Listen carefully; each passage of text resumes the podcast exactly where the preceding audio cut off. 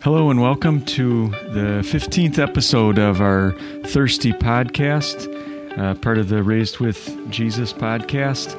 And uh, I'd like to begin with that verse from Matthew that says, uh, "Blessed are those who thirst after righteousness, they will be filled." Today we're going to look at Uh, First Corinthians fourteen uh, to the end of the book of First Corinthians, and then uh, we'll take a look at the first two chapters of the Pro- Old Testament prophet Hosea. Uh, chapter fourteen of First Corinthians talks about uh, speaking in tongues and uh, the different kinds of spiritual gifts that uh, people had at, in the early apostolic era of the church, um, and Paul was trying to help them organize what would be their gifts and prioritize them, really, that uh, he kind of says um, preaching is is the most important one, or he calls it uh, prophesying, and he wishes that everybody would do that. Uh, but for some reason, the Corinthians had it in their head that they really liked this tongue speaking. So uh, what, what uh, comments did you have about that? Oh, I didn't introduce you. This is Pastor Michael Zarling. Well, thank you. Well, Pastor Lane, have you met anyone, talked to anyone that says that he or she can speak in tongues? I, I used to visit a woman who had some uh, other ladies in her apartment building that went to a Pentecostal church, and uh, some of the ladies that would go along with them would talk about how uh, it was kind of scary and uncanny and weird what was going on, but uh, I don't know, have you? Well, yeah, so what he's talking about here is, Saint Paul is talking about is people were able to have the gift of speaking in tongues. And today people think that's just kind of gibberish. And what Paul says, well, these were probably known languages, but you have to have someone there to interpret. Otherwise, it doesn't do anyone any good. And he lays out the rules. Uh, we did have a, a lady who was a neighbor of ours when I was a pastor in Kentucky, that she had visited our congregation a few times, and then I went to make an evangelism visit on her, and she said she had gone to her husband's and mother-in-law's charismatic church. So you mentioned Pentecostal church, that's all about speaking in tongues, but then you have other churches like you might have Methodist or Catholic or Lutheran that are charismatic. So they have those doctrines of the church, and then they also have the speaking in tongues inside of it. And this lady, she said that she had such pressure from her husband and her mother to speak in tongues that she just faked it. And they couldn't tell. But mm-hmm. she knew. And and that's that's the thing is Paul is saying uh, you need to be edifying each other. And you know, you can could you preach in German? Uh, yeah, but uh, not not very well, but yes. Okay. But if you preached in German, the majority of our people would not be edified by it. You would need to have someone that would translate it. And that's an a- applicable thing uh, for everything. Even if I try to sound smart by quoting Greek or Latin or Spanish or anything like that, it's only edifying me and it's not edifying the other people. And that's what Paul's getting at here. It, it actually reminds me of a conversation I had with um, uh Roman Catholic who was pretty fired up and, and happy about a nearby Catholic church, one of the churches uh, near to where she lived, where they were going to start um, have or they they have been for a while now having Latin Mass, and um, I I just asked her, well, who is going to understand that? And she said, well, it's not about you. Now, that, that sounds like a very, you know, almost Lutheran way of thinking about it, that it's not about you to get yourself saved, uh, but it is about you when it comes to understanding the message. So you would even, even if you have a church service in a different language, no matter if it's German or Latin or whatever, um, now, now that you've got my wheels turning, I also thought of another uh, conversation that I've, I've had a couple of times with a German lady that has now gone on to glory at my first congregation. But the way that it worked in uh, Southwest Michigan was that a German immigrant years ago, a family would have to have a sponsor in the United States before they could move here and, and you know, build a home here. And so uh, this woman and her husband that were members of our church, when they first came to America, she said, I, I felt obliged to uh, go to the uh, Pentecostal church of my um, uh, in-laws, or it was some kind of relative of hers that uh, she went to their church services a couple of times, and she said, um, I, I'm never going back there again. That was, that was about the scariest thing that I've ever heard, and I survived the bombs in Germany. Wow. And so you may have charismatic or Pentecostal churches around you, and what Paul's saying is those gifts you might have, but the greater gift is preaching the word. Uh, he says that those gifts of speaking in tongues, the Uh, healing miracles and so forth, those will pass away. God used those for a time because, you know, in the Old Testament with the prophets and with Jesus and the apostles to garner attention until the scriptures were were spoken and written. And now that we have those, we don't need those gifts anymore. And that's where we are as, as Lutherans. We want to emphasize that, uh, that preaching of the word. If you would use one of the analogies uh, that Paul does, he talks about instruments or lifeless instruments that you have to pass wind or air through them in order to make them sound. And uh, one of them that he talks about is the trumpet calling troops to battle. Uh, and there's a message message that the troops understand before they hear the trumpet.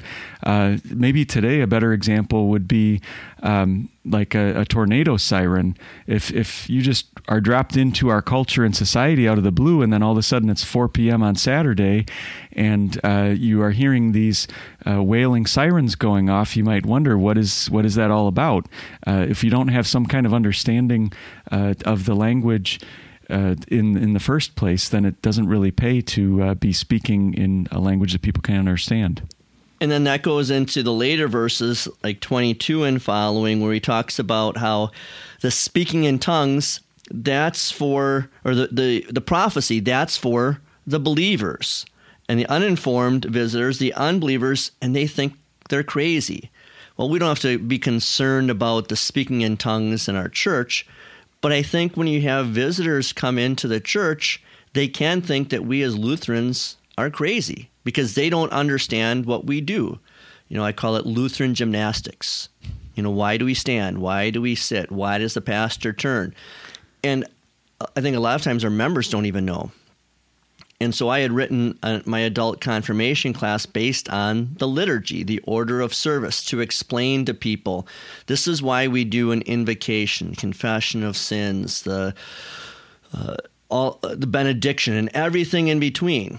And when we have the new hymnal coming out in Advent in our congregation, that's one of the things that I want to do is just remind our own people and then have the visitors come in and explain bit by bit of the order of service. Why do we stand here out of respect? Uh, because uh, we're talking to God. We sit here because the pastor is speaking, because that's when God's talking. And the pastor turns to face the altar because he's speaking to God for the people. He's facing the people because he's speaking for God to you.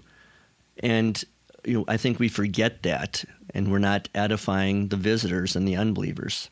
It's always good to uh, keep re-examining and reminding ourselves, like you mentioned, even our own people uh, may not understand what, what why we follow the traditions that we do.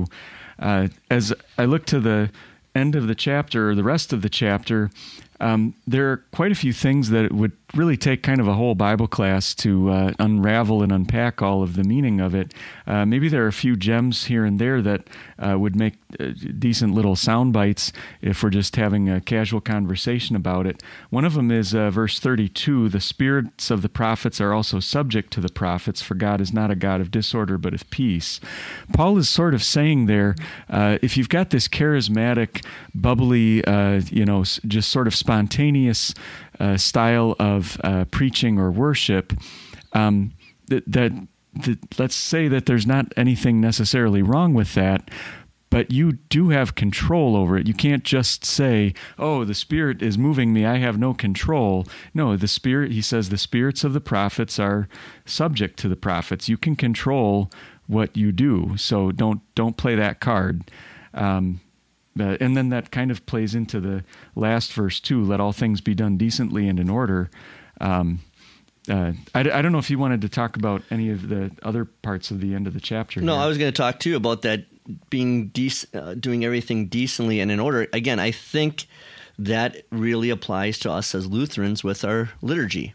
I remember in Kentucky for one week, I was able to go to a tent revival, a real tent revival, mm. and then I went to see a real prophet. That was the way they advertised in the postcard, a real-life prophet. And you know, where they did the healing miracles, you know, putting them on the uh, the hand on the forehead, the people falling over, laying there with a cloth over their head the whole time. And then there was the service of twenty minutes of singing. Everyone swaying with their hands up. I was down with the I was there with the biggest member that I had. He was like my bodyguard because I'm a smaller guy. And we're Lutherans, so we were holding on to the chairs in front of us. We wouldn't be raising our hands. Yeah. But there was no flow. It, it just whatever it was, it felt very disorganized. Whereas, mm. again, you come to a Lutheran service and you understand this is the way it is. It's it's in the hymnal. It's in the worship folder. You know what is coming because it's there printed out, or you've done it before. And so there, everything's done decently and in order. And that's why we have greeters and ushers and assistants and musicians. They all have that that assistance to keep everything so it's done decently and in order. It, it's um, it, it get it, you just got me thinking about. Uh, I, I met one of our members uh, here at Water of Life. Uh, for the first time, uh, got to know uh, his family a little bit. But um, if you think of people who are autistic or have autism, um, one of the things that they do not do well with is uh, unpredictability. And and when things when things are, you know, just spontaneous and uh, constantly coming out of the blue all the time. I mean, I, I don't know much about Uh, uh, autism, but I've I've heard a few things, and I know that one thing that uh, that people that are on that spectrum like and they do well with is when they have patterns that they can follow, and when they know that this this happens and then that happens next.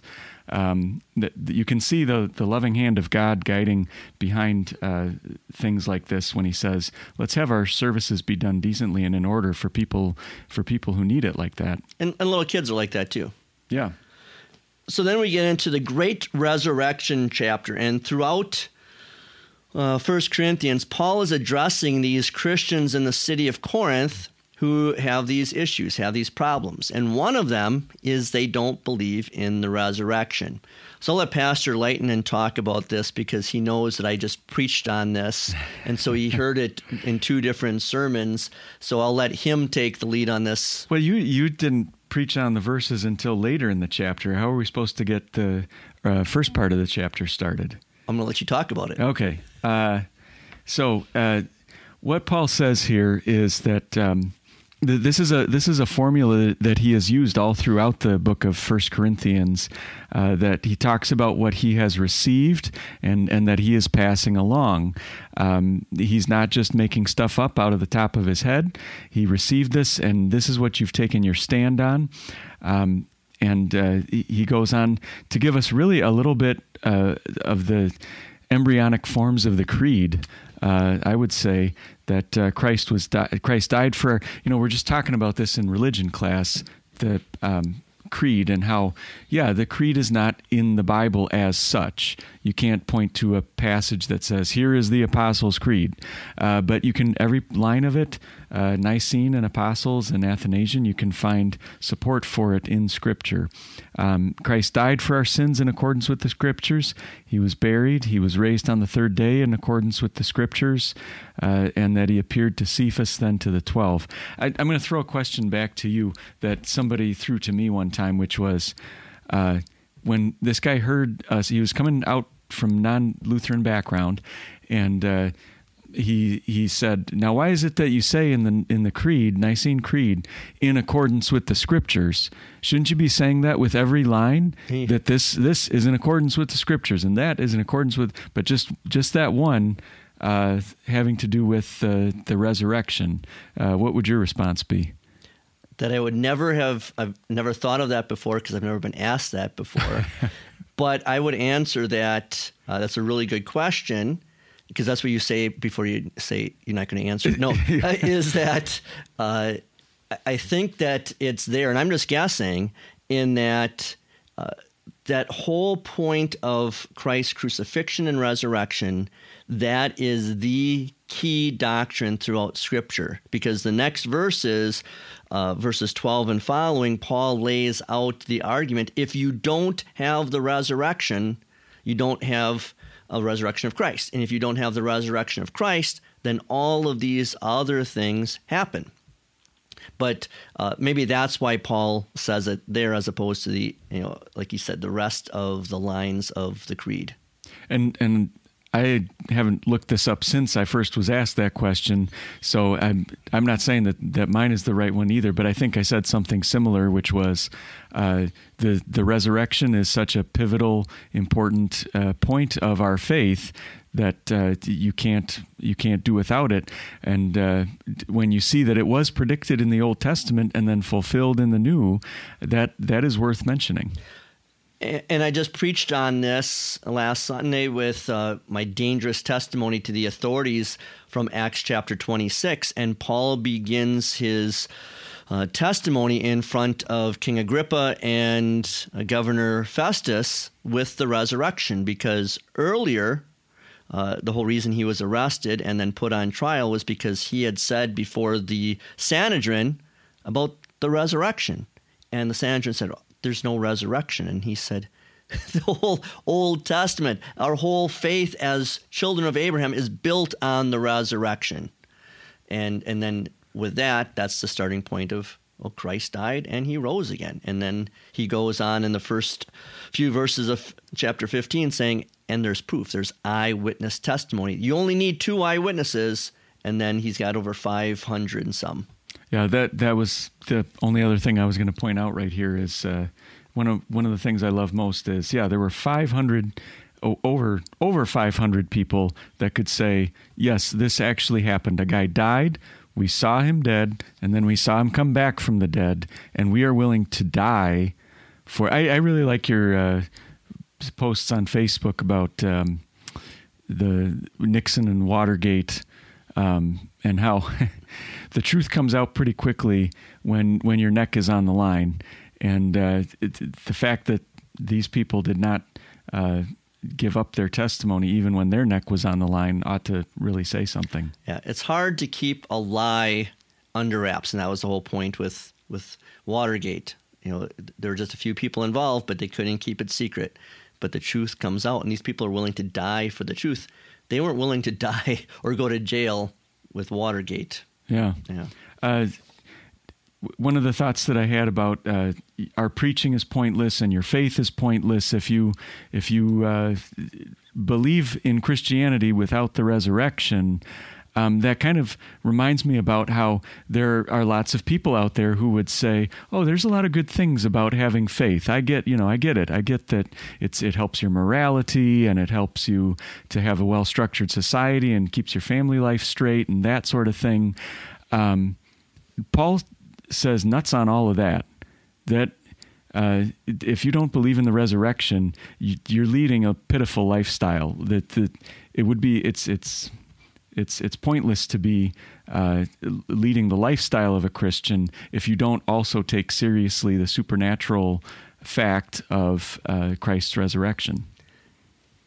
And, and these verses are used so often on the deathbed of someone or uh, meeting with a family uh, after someone has died. They're used at a Christian funeral or a committal service. Uh, they are great comfort. In fact, I used these verses just a few minutes ago. I talked to a pastor about some mission work, and I just asked him, like you always do, how are you doing? He goes, oh, not real good. I said, what's going on? He goes, oh, my mom passed away on uh, the day before Easter. And he's a pastor, and yet still give him that resurrection comfort. Uh, but I'm getting older, and so that's my excuse for becoming more crotchety, you know, and having, you know, more pet peeves. And one of my pet peeves is the funeral directors now, and people say this too, is, well, thank you for coming and celebrating the life of so-and-so. Well, I am very adamant when I meet with family before I do a funeral is I'm not going to celebrate Joe's life. Mm-hmm. I'm celebrating the life of Christ in Joe. Mm-hmm. Uh, and so I had, so I always meet with the family uh, ahead of time to have stories in the sermon. And I remember meeting with these five kids that were confirmed in our congregation, but they all fell away. Hmm. And I met with them for an hour, and I had all these stories. And then when I was leaving and packing up to go, the youngest daughter said, "Pastor, I know you got to talk about Jesus and all that stuff, but can you t- focus on these stories more?" No. And, you know, so I've told that story in a sermon. And then one of our ladies, I I visited her with her and ministered to her husband when he was dying. He wasn't a member. And she asked me, because I ministered to him, can I just do a committal at the cemetery? And she said, "And you don't need to tell any stories about Michael, because we know all the stories better than you do. Hmm. You just tell the stories about Jesus." Hmm. And, and that's fantastic. And so what I tell families ahead of time is, you can tell all the stories you want before and afterwards at the at the meal and reception. I'm going to tell the story of Jesus in the life of Joe: baptism, confirmation, uh, wedding, uh, his service in the church, how he was a great uh, father and bringing his family into the church, and everything having to do with his faith and Jesus getting him to heaven. That's the key. That's the story only I can tell. You can tell all the other stories you want. Mm-hmm. Mm-hmm. Uh, the... Uh thought that I had as I was glancing over these verses is also of uh, recently in our religion, in my religion class, we uh, I announced the possibility that we could take a trip this summer to the uh, Creation Museum and Ark Encounter in Kentucky, and um, it, that got me thinking here about when it says, "As in Adam they all die, so also in Christ." Uh, Then, uh, oh, I lost my place. Christ, they will be made alive. I know, yeah, I know how it ends. Uh, so just rattled it off from memory. Um, but uh, the the good thing to think about with that is, um, again, you, you can't you can't it, your faith will not survive long if you are a Christian who also believes in evolution. That um, it, it's possible, uh, but. Uh, th- Don't don't mess around with that for too long, because here, what would it be saying? Um, if Adam was not an actual historic person, then that also kind of undermines uh, Christ and, and what he did here. As in Adam, all die. Also in Christ, everyone will be made alive. Um, th- well, then there is no if there is no real uh, Adam long ago, then uh, then Christ's death and resurrection also becomes meaningless. Uh, but since th- since that is true, that is God's word, and Jesus himself, most importantly, uh, verified that there was uh, an Adam and Eve, uh, then then we too should believe the same thing. And then right at the end, Paul says, verses fifty-seven and fifty-eight, "But thanks be to God, who gives us the victory through our Lord Jesus Christ. Therefore," that's a key word, "my dear brothers, be steadfast, immovable, always abounding in the Lord's work, because you know that your labor is not in vain in the Lord." Uh, to labor in the Lord's vineyard is often difficult work. Uh, and yet, Paul is urging you as resurrection-believing Christians to stand firm in the Lord. Continue to work for him. Uh, and that may mean... And you look at our culture, and I know I talk a lot about the culture in these podcasts, is I want you to open your eyes. You will be canceled, boycotted. You may be arrested, imprisoned, uh, very likely threatened. You'll be persecuted. You could be fired. There may be death. And yet Paul says your labor is not in vain. Um, it, it makes me think that maybe you... Uh Are, are wanting to move on to chapter sixteen? Yeah, so one of the things before we move on to chapter sixteen, I just want all of you who are listening to, to know this. So the last few podcasts, Pastor Leighton and, and I talked beforehand. He says, you know, we don't have to talk for ten minutes on each chapter. And then what do we do? We talk for twelve minutes on each chapter. This is this is true. I, I was thinking that, you know, when it comes to chapter sixteen, uh, I don't know if there's going to be a whole lot that is really uh, difficult to understand or uh, would take a lot of time to talk about. And and so I was wondering if, if would would you would you want to spend a minute or two more on? Uh, I, I think talking about those key verses in chapter sixteen, Paul is encouraging people in Corinth to collect money for an offering for the Christians who are suffering famine in Jerusalem. And you know, I want to encourage you who are listening to keep on supporting your ministry, your church. Uh, here at our congregation, it's interesting, and I've heard this about other churches, that uh, the giving has remained steady. In some churches, especially, I just came from two days of mission board work uh, at our synod office, and listening to our W E L S president, Pastor Schrader, you know, he said, amazingly, our uh, congregational mission offerings, that's what your congregation gives as a percentage to the synod for work, it went up this year. It's the highest it's been in a decade. In a year when so much has been shut down, God's people are generous, and that's my encouragement to you. Uh, I've seen that with our people and their generosity, and I just think of, and I tell the story often of like the shut-ins that I go see, and then uh, there's a stack of envelopes there. You know, they can't come, and yet there's, you know, what I have no idea what's in the offering envelope, but every week they are putting an offering in as they are supporting the ministry of the church. And that's what Paul says. Every week, in the beginning of the week, set aside something in proportion, a percentage of how much you're bringing in, and give it back to the Lord as a thank offering. It, it, I think you uh, covered it pretty well. Um, I don't know if I have much more to say. I also wasn't very clear with what I was trying to say a second ago. Did you? I was wondering if it, if we didn't spend a lot of time on chapter sixteen, if you wanted to look a little bit more at uh, the discussion about the resurrection body in chapter fifteen, or should we should we move on? You can you can talk about that. That's great. It, it's just a neat thing to talk about, because yeah. I think that um, uh, we we don't spend enough time thinking about how when we uh, here here's the thing here's the thing that uh, I probably rant about too much, but. How often does the scripture talk about dying and going to heaven? And I mean it in in, the, in that exact wording, yeah. Dying and going to heaven. Yeah, our soul goes to be with the Lord. The, the scriptures talk that way. But uh, verses uh, thirty-five through forty-nine of the uh, chapter fifteen in First Corinthians um, really get you thinking about the the life to come. And how, it, like I always like to say, it's not going to be just floating around on clouds, uh, strumming harps or wearing a white be, robe. Being angels. Yeah, yeah. You don't turn into an angel. You don't turn into a disembodied spirit.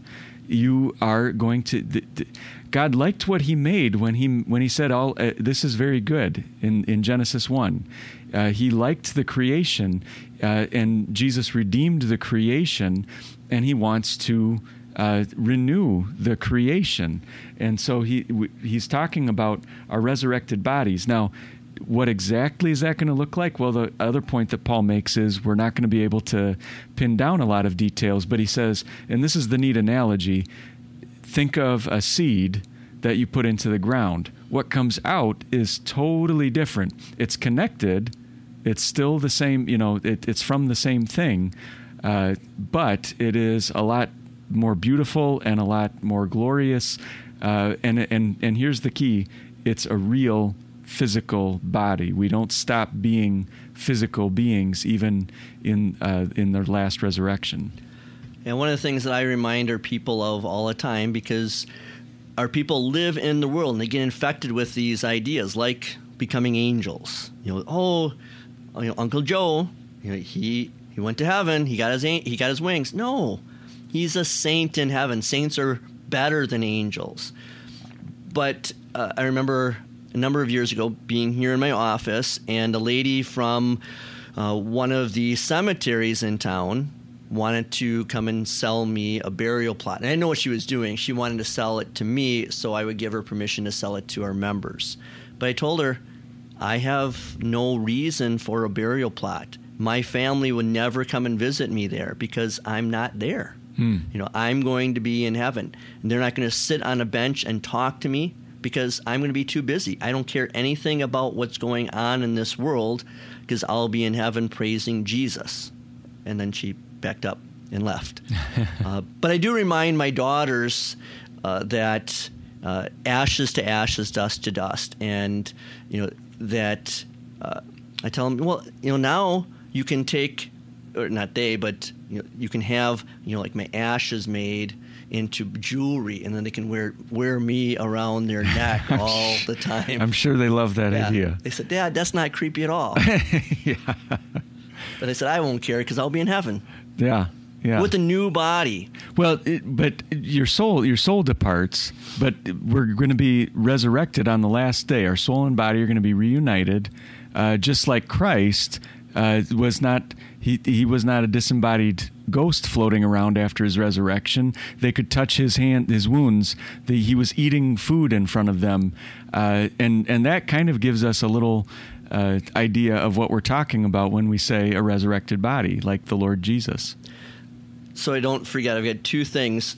Uh, we'll talk about this later on when we uh, get into the Gospels again, but I heard this from a pastor in a devotion today, and I never thought of it, that in the Greek, Uh, because the gospel lesson for the second, the first Sunday after Easter is always Jesus appearing to his disciples behind locked doors and Thomas not being there. And Thomas saying, I want to put my finger into his nail holes. Except uh, in the Greek, it doesn't say put my finger. It says shove it in. Mm. You know, and that's kind of creepy yeah. to shove it into, uh, into his hands. And the pastor said, that's crude. He is specifically being crude and saying, instead of saying, I just want to look into his eyes. Uh, but Jesus allows him to do that. The other thing, I've got a question for you. Yeah. Is I had a little little guy, a second grader, asked me a little while ago, so Pastor, when I if I die as a kid, do I stay a kid in heaven? And this is this is exactly why I bring I bring this up with the uh resurrection chapter. Paul get this is what Paul is trying to answer, and I, I don't know if I would say this to the little kid. I've had l- little old ladies ask me this. Uh, actually, a woman that I know very well, who was at one point uh, pregnant, asked me, if Jesus returns right now, would I be pregnant for all eternity? And I, again, I don't know if I would say this to any one of them, but Paul kind of does. He says, verse thirty-six, "You are being foolish." You, what you sow is not made alive unless it dies. Um, so the the body that, that we have right now, even the body you have when you die, is is the seed. That's the one that's going into the ground. I, I, I'm not going to be able to answer the question, but all I can tell you is it's going to be much more glorious. Um, yeah. What I said to the little guy was, uh, I answered him by saying, uh, well, would you want to be an adult? He goes, no, adults are boring. uh, yeah, that's a little bit true. uh, I, I remember reading one uh, one the- theological uh, paper on this from one of our seminary professors, and he talked about that seed, and he talked about, you know, you plant a kernel of corn in the ground. If you didn't know anything about farming, you would not guess that that huge eight-foot stalk came from that little kernel. Yeah. He said that could be just how different our bodies are. And I think he was being facetious, but he was trying to get the point across of how different we are, that we might have to wear name tags at the first moments in heaven because we'll look so different than what we do now. And so for those people, you know, when they die as an infant or die as an elderly person or they've lost a limb and so forth, yeah, I think you, you point to Paul and say, you know what, we're going to be different and we're going to be beautiful and perfect. And better, better, better. Than, yeah. So leave it at that and, and, and move on with that discussion. Just focus on, uh, and so many people too, they talk about being in heaven. You're right. Scripture doesn't really say being in heaven. It's, you get to be with Jesus. Yeah. That's the key. It's going to be the, what it most often says is the new heavens and the new earth. It's a new, the new universe, the new globe, and the new outer space. Yeah, one one gentleman whose wife had just died, and he was in tears afterwards. Said, "Well," and he was he was dying too. He died just a few months later. And he said, well, but then I get to be with, and then his wife's name. I said, well, and Jesus. Oh, oh yeah, and Jesus too. All right. Should we move on to Hosea? Sure. All right. So Hosea is uh, around seven hundred twenty-nine B C Uh, so the prophet Hosea, he's serving in the northern kingdom of Israel. So you've got the southern kingdom of Judah and then the northern kingdom of Israel. He's a contemporary of Isaiah and Micah and Amos, who were from Judah. And so his prophecy is based on the final days of the northern kingdom before it was destroyed by uh, Assyria in seven twenty-two B C. And he's talking about uh, the last years of prosperity and false security for Israel. Uh, and the, the history of the northern kingdom just spiraled downhill very quickly because of their their kings that were Uh, leading the people into worship of Baal and Asherah and Molech and all kinds of other false gods. And the end ends up ugly and shameful. And uh, God uses the picture of his prophet Hosea and his wife Gomer as an illustration of his relationship with idolatrous and adulterous uh, Israel. You, you often uh, hear it as a pastor, or uh, you might hear about pastors, that uh, you kind of live as parsonage is a glass house, that um, not literally, but that y- your your family is, is sort of in the spotlight and uh, held to a higher standard, and, and that and as that's as it should be. Um, but uh, it's it also makes things harder. Uh, well, can you just imagine what the spotlight or the, the glass house would be like if God told uh, you, I, w- I want you to be a pastor, I want you to preach my word, uh, and make sure to marry a prostitute? Um, now, there there's some question there about whether or not um, he married a upstanding young woman who then had an affair on him, and God just sort of foretold that to him, that that was what was going to happen. Or uh, did he tell Hosea, I want you to go out and find an actual uh, prostitute and and take her as your wife when she makes this her, her life's business? Um, but uh, that God uses that as a huge object lesson. I, you know, think of think of your children's sermons. You, you you use object lessons in them, and uh, this is one that would not really be a necessarily G-rated object lesson. This is not a Sunday school lesson. No, no. Uh, but then the other thing is that the kids, too, end up being object lessons themselves. Um, and then there's the big question of uh, whether, well, are they Hosea's children or not? Maybe maybe they're not even his own blood children, but he, he treats them as such. Uh, and God attaches names to each of them that uh, that send a message to the people of the congregation about uh, what the Lord wants to tell them. And then in chapters one and two, because they kind of go together, uh God, through Hosea, is talking about how the people were worshiping Baal. They were adulterating themselves with Baal. They had a husband-wife relationship with the true God, but then they went off and they adulterated and idolatered themselves with, with a Baal worship. And part of their worship of Baal was to uh, go and have sex with the male prostitutes outside of the Baal shrine. Uh, and and I just read an article this morning. I don't know if you've heard of this, Pastor Leighton, that there's a couple in New York that wants to get married. So no big deal, you would think.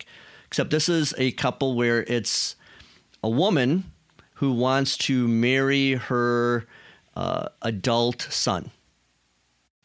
Okay, so it's an incestuous relationship, and you know, for good reason, there is a law against that in New York. Oh, the, the good reason is that there's a law against it. Yes. It's not, she doesn't have a good reason for wanting to do it. No, but what she's doing is she's suing the state to get rid of that law. Hmm. And the article I read from a Christian man was saying, well, where's the government going to stand on that? Because mm-hmm. they've allowed for Uh, you know, maybe it's a decade ago already, of gay marriage, and then now you have uh, others challenging that, and so you might have a throuple. That's three mm. people sure. in a marriage. Well, and how long has polygamy been around? Yeah, and then you've got people wanting to marry their dog, and in England, there is a case where this lady uh, wants to marry her chandelier. She really loves chandeliers, but there's one particular chandelier she really, really loves. But all of this has happened because they people have watered down what marriage is between a man and a woman that God has brought together for life. And so that's a good illustration of what's happening in America and England and elsewhere. And it's indicative of what is happening in our culture. And it's the same thing that was happening with uh, Israel prostituting themselves with false gods. They were not married to the one true God. They just ruined that whole definition of marriage. And and this is why I like to talk about uh, when when it comes to um, fellowship. This is why I like to talk about that in marital terms. When when you're confirmed, you are making a solemn promise uh, to be wedded to a church, to a church body. Um, and so, yeah, I think uh, the practice of fellowship is certainly a, a difficult and tricky, a multifaceted type of thing to discuss. Um, but it becomes a lot simpler when you think of it in terms of a marriage like this. Um, w- would this be acceptable Uh, if this was your relationship between a husband and a wife, when it comes to your relationship uh, between uh, one church body, uh, w- you and your church body, or you and other church bodies?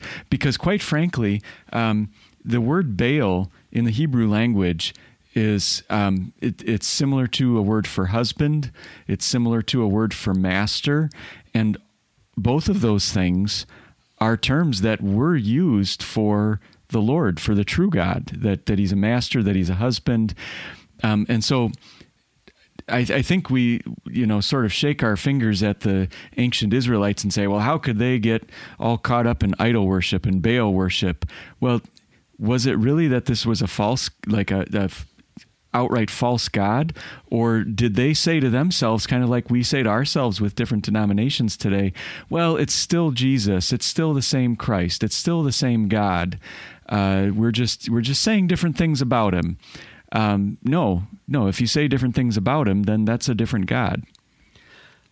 And again, it's very easy for us as Christians to say, well, that's other people. I don't see myself committing those sins with uh, fellowship sins like you're talking about, or Israel sins. And yet, a good practice with every chapter you read in the Bible, every verse you read, is to see where is the law.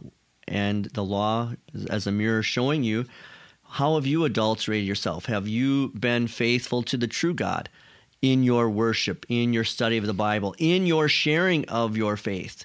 Or have you said, you know what, uh, I've got a soccer tournament this weekend, and so you miss wor- worship. Or that you are playing on your phone so you don't have time to read the scriptures or listen to a scriptural podcast on that same phone. Have you put your work and other entertainment in front of your time of being in God's word and sharing your faith with other people and so forth? And then what have you done?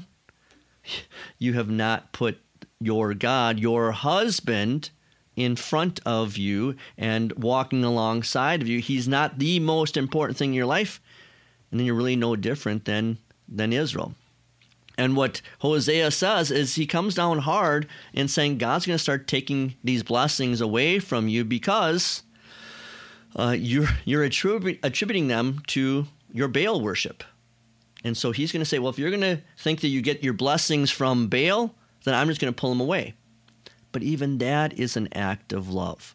So when we see things happening in our life, in our nation, in our culture, as you know, we go far, farther and farther away from God, and things we might think are bad things and so forth may happen, we as Christians to look at that and say, you know what, maybe that's a good thing. Maybe that's God's law pointing out these sins, so he's calling us to repentance so that we can see Christ more clearly. It's kind of like the uh, analogy that Jesus used in John fifteen of the Uh, grapevine, that he says, my Father prunes you so that you'll be more fruitful. And uh, when you feel things getting cut out of your life, uh, that That's kind of like the, the branches on Jesus the vine getting pruned. It, you, if you if those branches could talk, they would probably say, "Ow, it does not feel good to have things cut out of my life." And uh, that's also, well, we are branches that can talk, and we do say, "Ow, that hurts," but also it's going to make you more fruitful. Or another analogy would be in Scripture when it talks about the purifying fire. Hmm. You know, the fire doesn't feel good either, except that it purifies. It burns off the impurities. Yeah. Anything else you want to bring up with Hosea chapters one and two? Uh, just that even in the first chapter, you get that gracious gospel of uh, you were called not my people, and you will be told you are children of the living God. Um, that's a great note to start the prophet on, and so that's uh, the thing that I'd like to end on. All right. So next week, we'll spend more time with Hosea and Gomer. This is Pastor Zarling with Pastor White Lightning. Stay thirsty, my friends, then drink deeply from the water of life.